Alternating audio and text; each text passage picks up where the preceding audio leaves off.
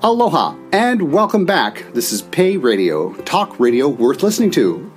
In this episode, you will learn more about how we are expanding our sense of worth on multiple levels. Enjoy the show.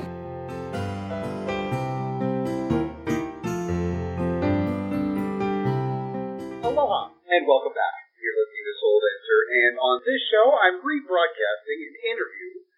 Shep Cohen, the host of the World of Work on WDVR FM in New Jersey, 89.7 and 91.9, interviewed me on Pay Me What I'm Worth.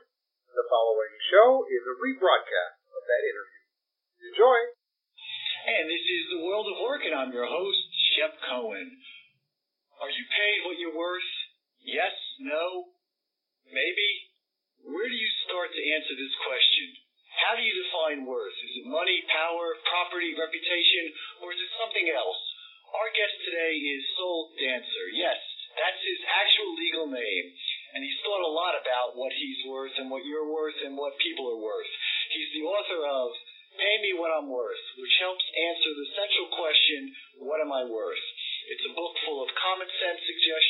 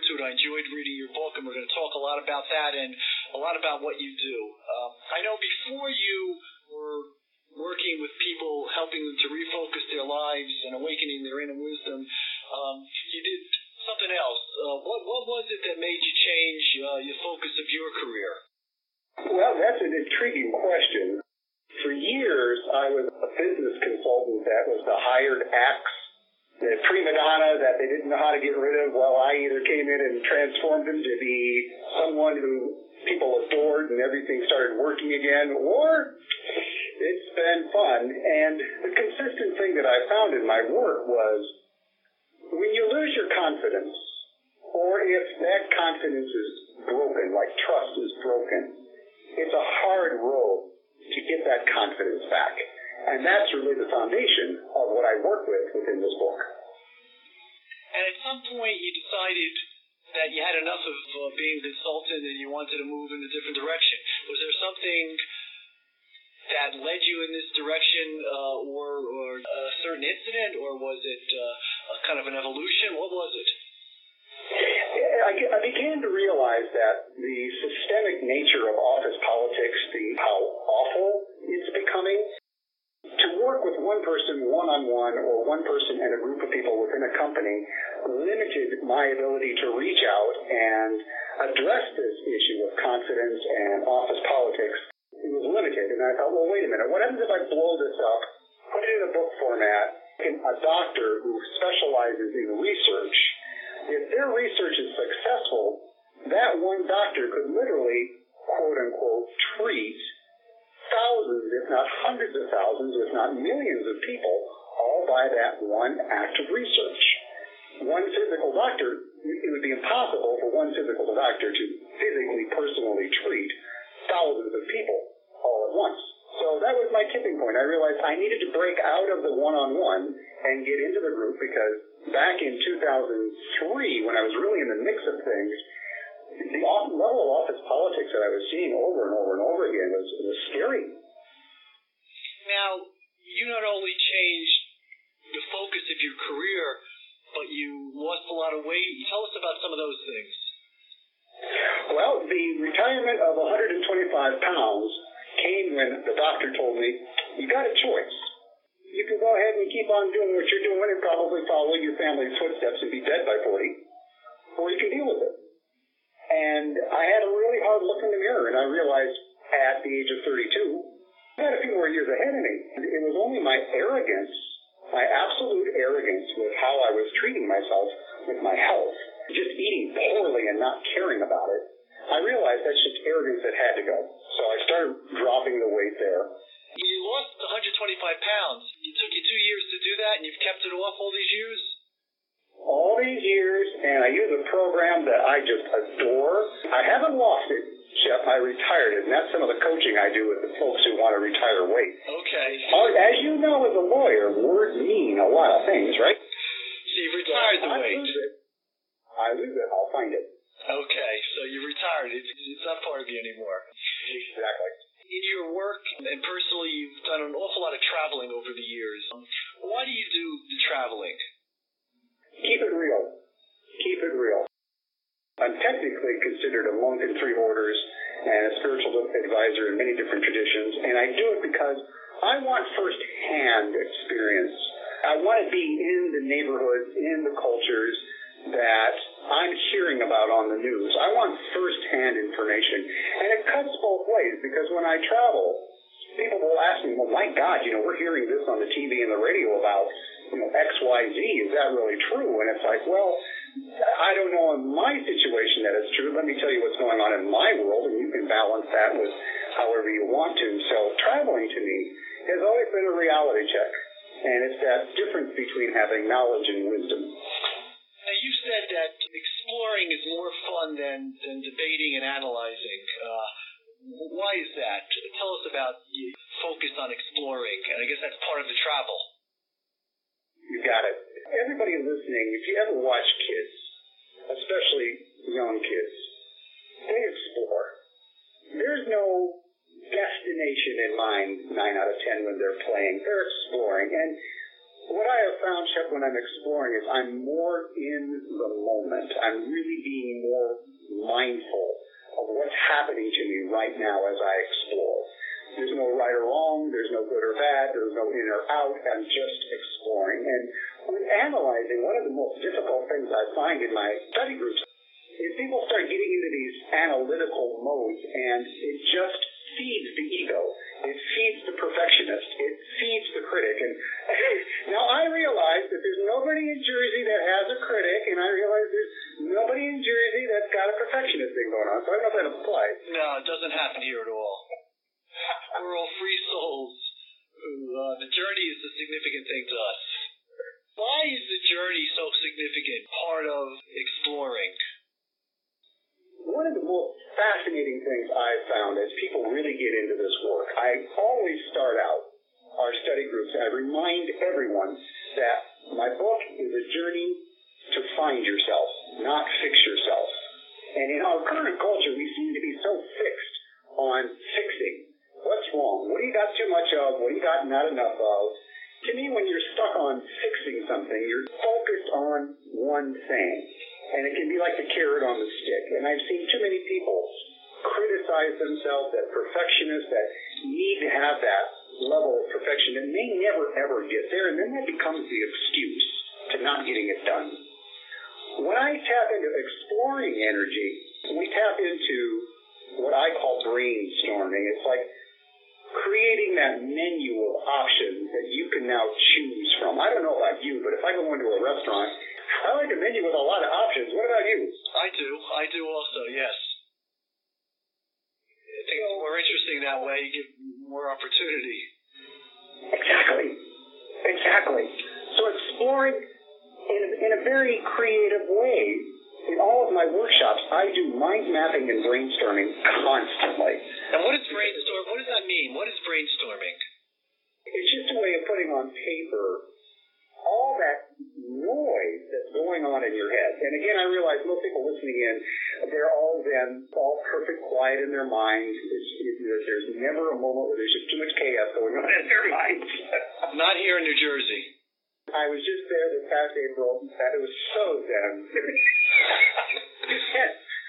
So brainstorming is like, okay, I'm running into a problem. All right, what's the problem? Well, the problem is I'm not getting enough sleep. Why am I not getting enough sleep? And then we start on a sheet of paper. What's contributing to your inability to get enough sleep? You just start listing everything. The, the magic around brainstorming is everything counts. Everything, no matter how silly, how stupid, how ridiculous, whatever your critic wants to shout in there, cut it out. Put it on the piece of paper because it will popcorn. It will jar your memory to think of something else, which may think of something else. And all of a sudden, boom, you've got the long list of what's causing you to lack sleep, and then you can begin to remedy it based on what you find. And what you're saying is that you're you're finding out why you don't have sleep enough sleep as opposed to that there's a problem not having enough sleep. Correct. Okay. So it's a very positive approach rather than a negative, a doubting approach. Exactly. And you're in the driver's seat. You have the steering wheel in your hands at all times. It is up to you to decide where you're going to turn, if you're going to turn, what you're going to find, what you're going to do with what you find. And is your approach letting someone discover on their own why they should go in a different direction, or do you guide them? Uh, a little bit of both. Shep, do you have any kids? Yes. As your kids were beginning to get that sense of themselves, how did you support that process? You support it in a very positive way, but you have to give them guidance also. But give them guidance in a way that they don't recognize you're giving them guidance. Uh, yep. it's a fine line, isn't it? Yes, it is. I was talking to someone the other day that a physician, and he said, My patients all listen to me, every word I say, and hopefully they understand what I'm saying. My children, anything I say, they don't. it's like in, in one ear, out the other ear. Because I'm daddy, I'm not. I'm not the doctor. Yep. Yep. Exactly. I'm actually writing another book as we speak called Nonprofit, P-R-O-P-H-E-T, looking at the role of what is a prophet. You know, what's that all about? And how many times do we discount another person's wisdom because we know them so well? Have you ever had a friend, Shep, in your life, you've known them for years, and you've told them the same thing over and over and over? And then you're at some sort of gathering, and an absolute complete stranger comes up to you and your and this same friend, and you guys get in a conversation, or you gals, and, and this complete stranger tells your friend almost word for word what you've been telling them for, for, for like ever, and your friend goes, "Oh my God!" You know, you see the light bulb turn on. Have you, has that ever happened to you? That has happened, absolutely. It, it has happened, but because someone else from a different perspective, they accept it, but they don't accept it from you. Exactly. You know, and yet your friend thinks that the stranger walks on water, and you're like, "What? I'm telling you about." I mean, mm-hmm. yes, yes. Hello. The goal of this work that I'm doing, waking up your worth, is really tap into a fine balance between those who've really known you, they've known you possibly all your life, with complete strangers who have that gift of perspective that's clean. They don't know you. They don't know the sacred cows they're not supposed to kill. They're, they don't know you're touchy about certain things, and they can say things in a way that will open up your eyes to your sense of worth that will blow you away. You've used the word worth a few times during this, our interview so far. What does that mean, or does it have a lot of different meanings? It has a lot of different meanings, and, and uh, I invite you and everybody listening to just play this little game with me. I want you to think about the concept of worth when it comes into the, the notion of confidence. So, Shep, and for everybody listening, and Shep, you don't need to give me this person's name. I, I'd like you to just think in your mind what comes to mind instantly when you hear the word confidence. I mean, what picture comes to mind when you hear the word confidence? a face. Get that face in your mind. Is there a poster child? Uh, when you hear the word confidence, immediately somebody's face comes to mind. Shep, let me know when you have that image in your Okay, mind. I have that image. Okay? Now, would you ever cheat that person? Cheat that person? Cheat them. No. Lie to them. No. Try to use them in a way that you know is just not right. No.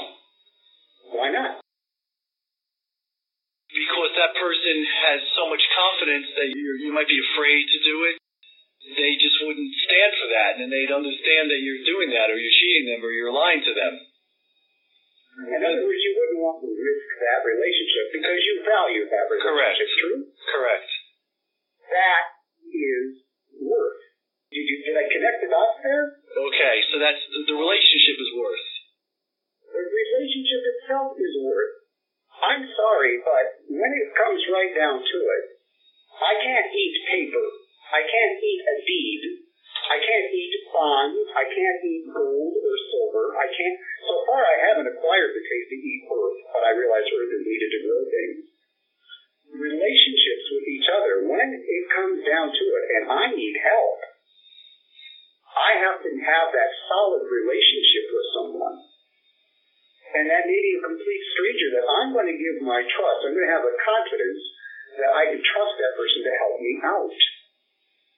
So when it comes to confidence and becoming that confident person, just out of curiosity, you don't have to answer this yet, but for those listening, when I asked you to get that face in your mind of the poster child of confidence, was that face yours? Was it mine? Well, no, it wasn't, because I was thinking of someone else as, as someone who, another person. I wasn't looking at my own face, no. Therein lies the key. My goal, my passion, is for every single person I touch, for them to naturally blossom, gently blossom into this sense of confidence about them that when they walk into a room, when someone meets you, they're inspired by this feeling they can't quite put their name on. Now, in your role, in your profession, you you wouldn't last really long if people didn't have confidence in me. Yeah. Right? Absolutely. The way you build up confidence in someone is of working with them and respecting them. Your words align with your deeds. Right? What you say is what you do. Does that build confidence? Absolutely. Bingo. That's what this is about. That's chapter 9 of Pay Me What I'm Worth. Ethics and integrity. Ethics and integrity. Now, I will more than thank my relationships with people before I will thank money. Because as you know, money can come and go. I have seen firsthand extraordinarily wealthy people, people who enjoy hundreds of millions of dollars through unfortunate dominoes, they all disappeared. I've watched their social network treat them like some sort of god awful disease. They were shunned. Well, because based on what you're saying, these people didn't have worth beyond their financial worth, and they weren't particularly liked, and they weren't trusted, and they didn't have you didn't have confidence. And uh, as as people, you had confidence in their worth, and once they lost their worth, they had nothing left. They, you know, the emperor without clothes. There you go. In essence, the goal of what I'm looking to reawaken with every person that goes to the book, this book brings you on a journey. The book brings you on a journey such that you get a rock solid, refreshed awareness of who you are, what you have in multiple ways, how it's being used, how you forgot about it. I don't know about you, but I can't even remember some of the stuff that's up in my closet right now.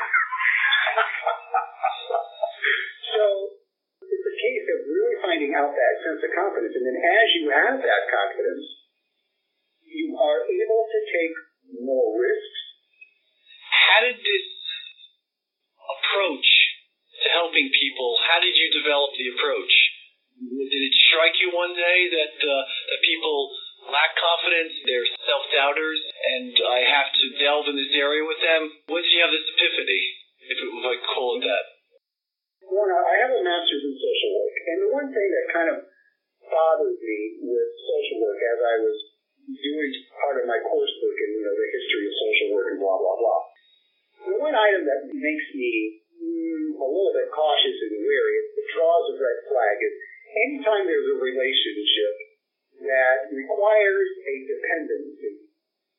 In other words, if I have a program and that program is only going to live if I keep you at a certain level of lack or deficiency so that you keep coming back and paying the bill all the time, that's parasitic. And I, I just can't stand parasitic relationships.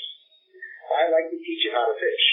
I like to teach you how to discover who you are, allow that blossoming happening. And what shifted into this way of teaching is in social work, there's a strengths perspective model. Always work with someone in a way that you tap into their strengths, regardless of what those are. There may only be one small, teeny tiny little strength there, but let's look at that and use it to our abilities.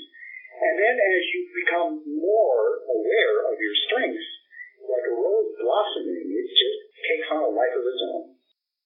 Old answer, your book is called Pay Me What I'm Worth, but pay me doesn't necessarily mean financially paying you. What does it mean? How do you define pay me? Pay and worth. Pay and worth. They have multiple meanings. Here's a very poignant example. As I was completing one of my workshops, I had the very fortunate hour at lunch with this one couple. They were in their mid 60s, and it was abundantly clear both of them were very financially well off. There was this black cloud over them, Shep, that I mean, didn't something didn't match. Have you ever been in those relationships where everything on the outside should be like you should be really happy and, and the sun should be shining, but there's this, this darkness to them? Have you ever run into those type of people? I've seen people like that. Yes, I have.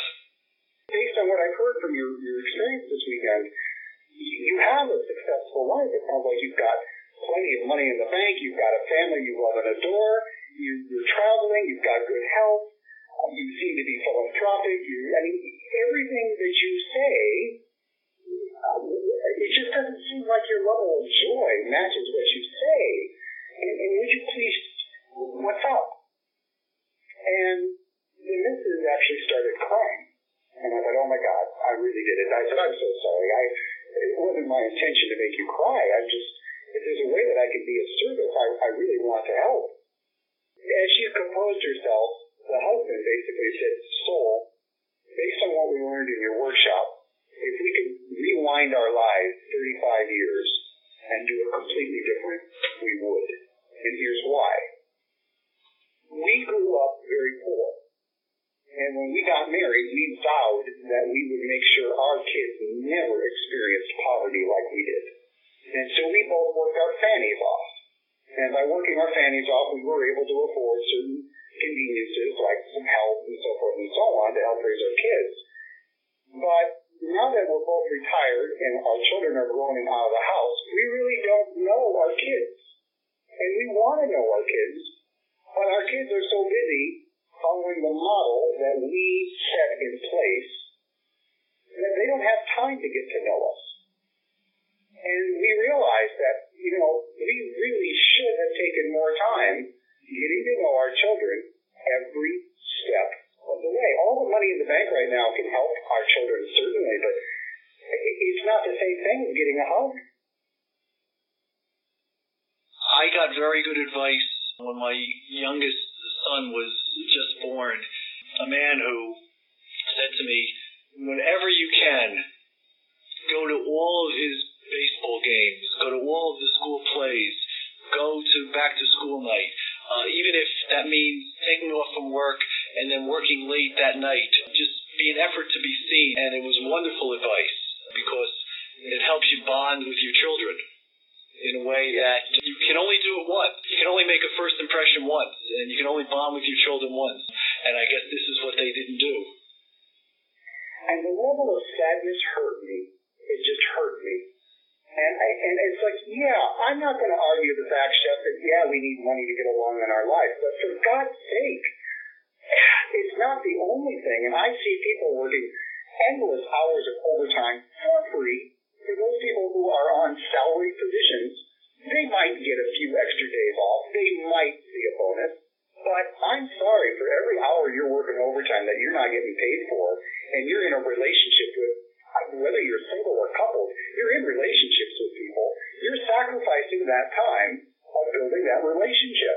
To me, pay attention to the relationships you have is job number one. Do you encourage people to do things other than their actual jobs, have hobbies, um, have outside interests? Does that enhance their ability to uh, perform in their happiness? Yes, and I use that as what I call a bridge. Shep, as far as I'm concerned, with my background, I am on a mission to end the JOB and awaken people to what they love doing. Some people call it a calling, some people call it a career, whatever term you want to use. But don't call it. It's not a job. It's not a. It's well, you don't want it to be a job. I don't want any job. It's, it's, that to me is slavery. If you feel compelled to go in and punch a time clock just to earn the money to feed yourself and survive, that's fine. That's neither right or wrong. But what I'm saying is, let's do the work through getting involved in hobbies, volunteer activities, other relationships. Let's spark that interest that you're going to follow it, whether you get attention, whether you get paid money for, you're going to follow it, see where it goes. And quite honestly, that to me is what living is all about. And in, in your book, you talk about shifting your self esteem from woe to wow. And how do you do that? Every time you hear a compliment, let it in. Let it in. With no qualifiers. Shep, I think we're wired backwards when it comes to compliments and criticism. You can't get to a wow unless you let the wow in. Let me give you an example. When someone offers you a compliment, Shep, Shep, do you let it in? Or do you like, well, who is it and was it earned and is, are they being real? I mean, do you start qualifying it or do you just let it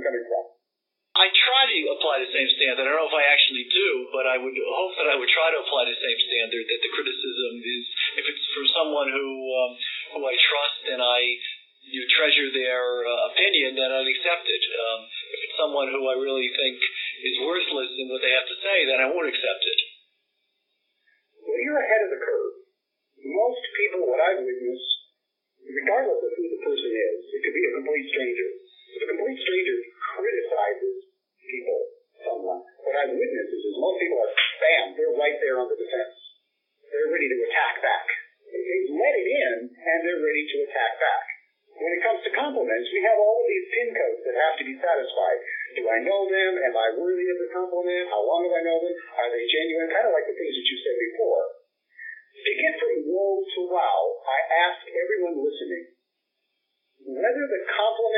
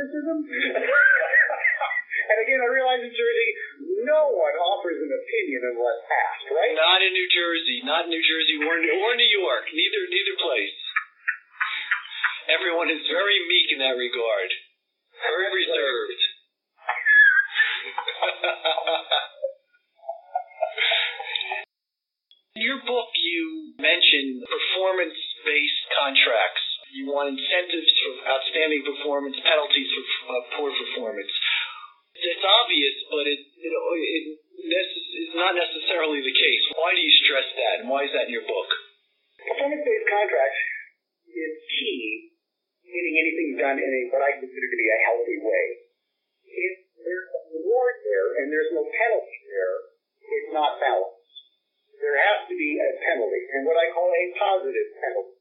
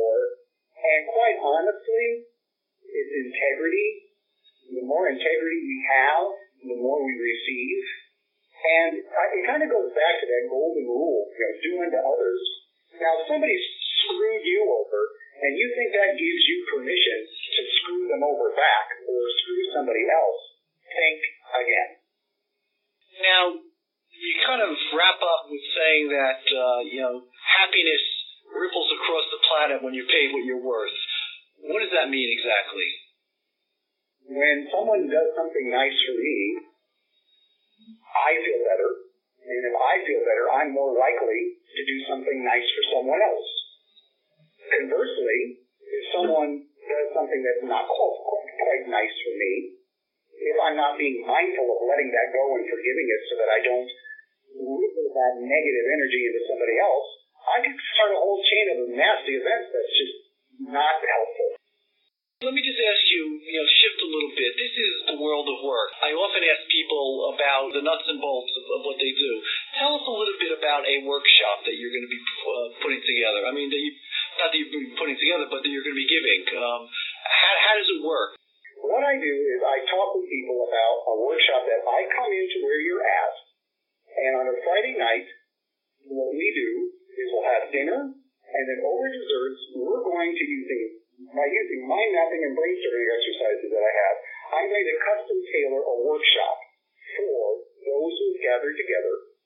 All day Saturday and half day Sunday, the goal of the workshop is to come up with two or three conversations you must have in order to be paid what you're worth.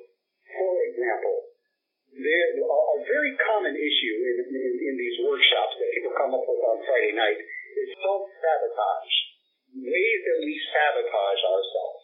Example, there are oftentimes when I'm talking with people, will put themselves down, but, oh, I'm so stupid, or oh, I'm too old, or I'm too fat, or I'm to insert your favorite blaming thing in there. Well, that to me is worth decay. I'm known as the worth doctor. I, I want to stop worth decay. So on Saturday, we do these, these exercises that are custom so that by the time we get done on Saturday, on Sunday, we come in and we do these role plays.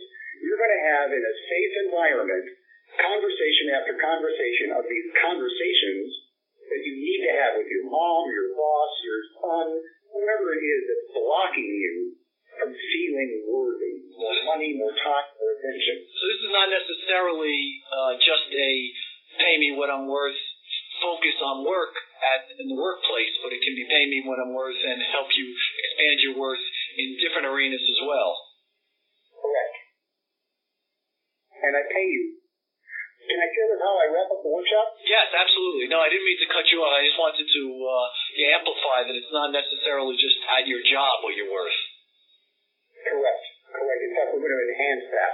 So, Shep, I'm going to pretend you're the one who rang the bell and you got me out to your local neighborhood to do this workshop. Basically, what I've done is I've worked with you over three or four days. I've coached you through the process. You're the one who sets the price of the workshop.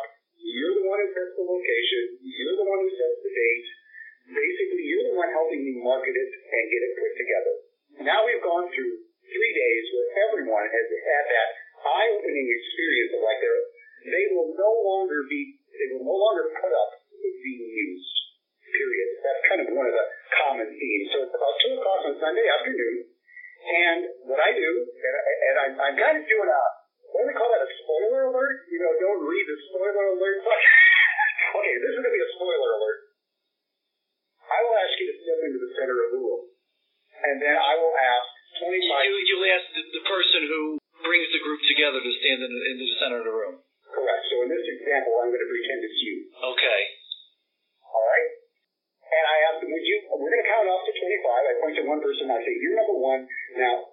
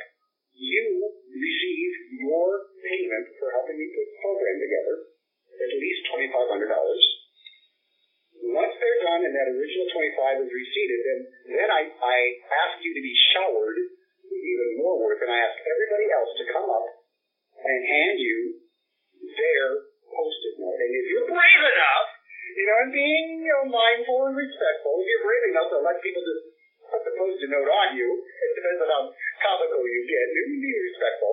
We're going to post-it note you with all of the love, the gratitude, the joy that people are feeling in that moment. By that time, I'm generally crying so much I need some more Kleenex at that point because the level of energy in the room is so inspiring that that's what drives me to do this and be a nomadic teacher. I love doing this. So my post-it note right here says satisfied, um, and I'm satisfied that you turned out to be a very good guest. Mahalo. Do you accept that? I do, and I'm most grateful. Thank you for that. Pleasure. And that's how the session wraps up the uh, the workshop. Right. So anybody who wants to do that, give me a call. Well, Soul Dance, any closing thoughts on a very uh, provocative interview over the last hour? Well, thank you again for having me on, Shep. For those who are here listening to Pledge Week or Pledge Month, WDVR is on the phone. Shep, what's the number they call to make their pledge? They call 609-397-1620. Pledge.